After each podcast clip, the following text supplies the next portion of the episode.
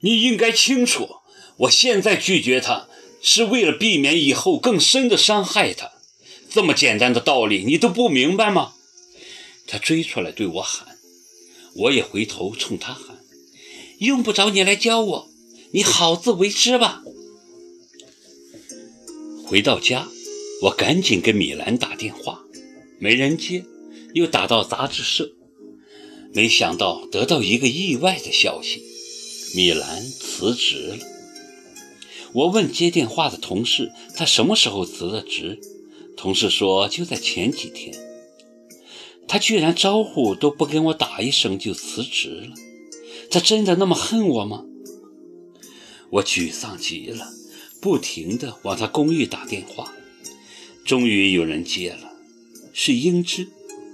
我说明情况后，英芝也是大感意外，因为连他也不知道米兰辞职的事。你不是跟他住一块吗？怎么会不知道他辞职了呢？我哪知道，他每天早出晚归的，回来也没几句话讲。他什么事情都不肯跟我说，他不说，我又怎么好问呢？英芝也很着急，他最近的情绪好低落，他家里催他回家过年，他死活不肯回去，每天一进门就把自己关在房间里，也不知道他在里面干什么。你们到底怎么了？出了什么事儿呢？没什么，就是有点误会。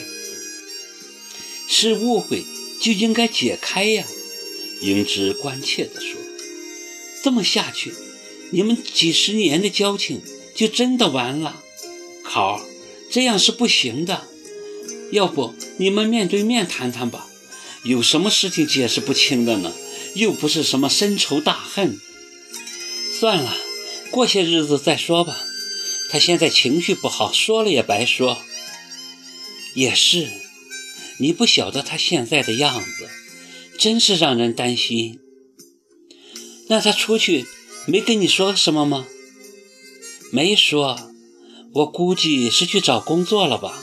辞了职，他总得有份工作才是。我同意英芝的看法，就交代他，如果米兰找到了新工作，就跟我打声招呼。英芝说，现在工作很不好找，恐怕不是那么容易。我说：“那倒不必担心，米兰很有能力，而且又有这么多年的新闻经验，找份工作应该不难。”那就好，那就好。英芝连声说。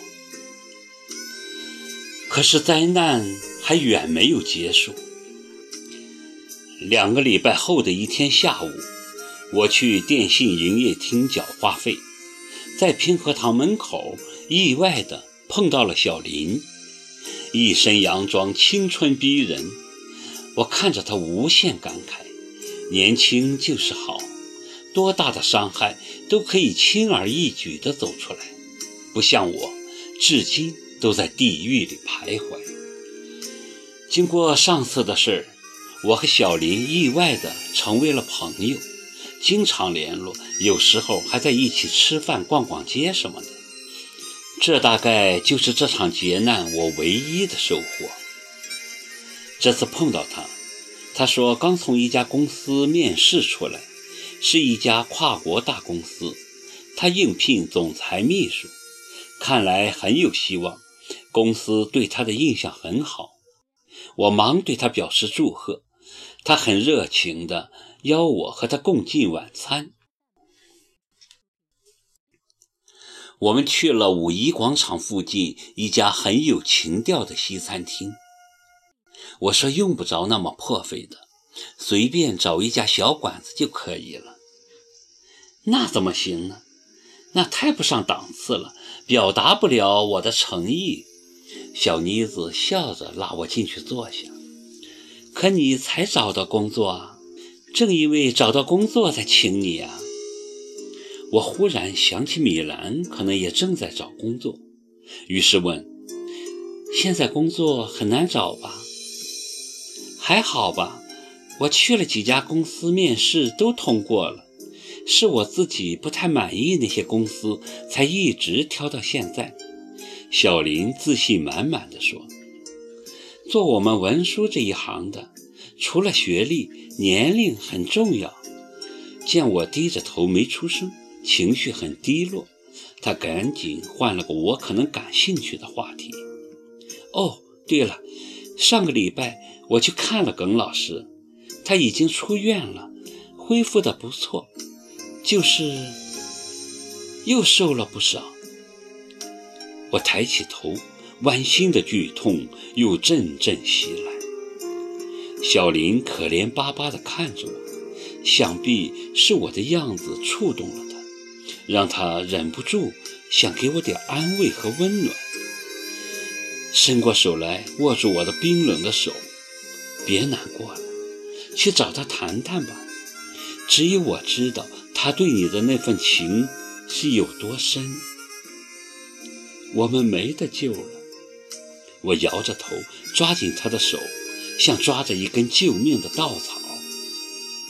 你没去试过，你怎么知道就没得救了呢？我还是摇着头哭了起来。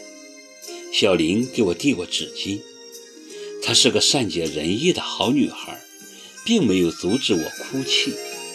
她知道这个时候让我哭出来，可能还好受些。等我哭得差不多了，情绪稍稍平静后，才轻言细语的。给我安慰、劝解我。分别的时候，他送我到路边，像想起了什么似的，又说：“还有，耿老师又找了个新助手。”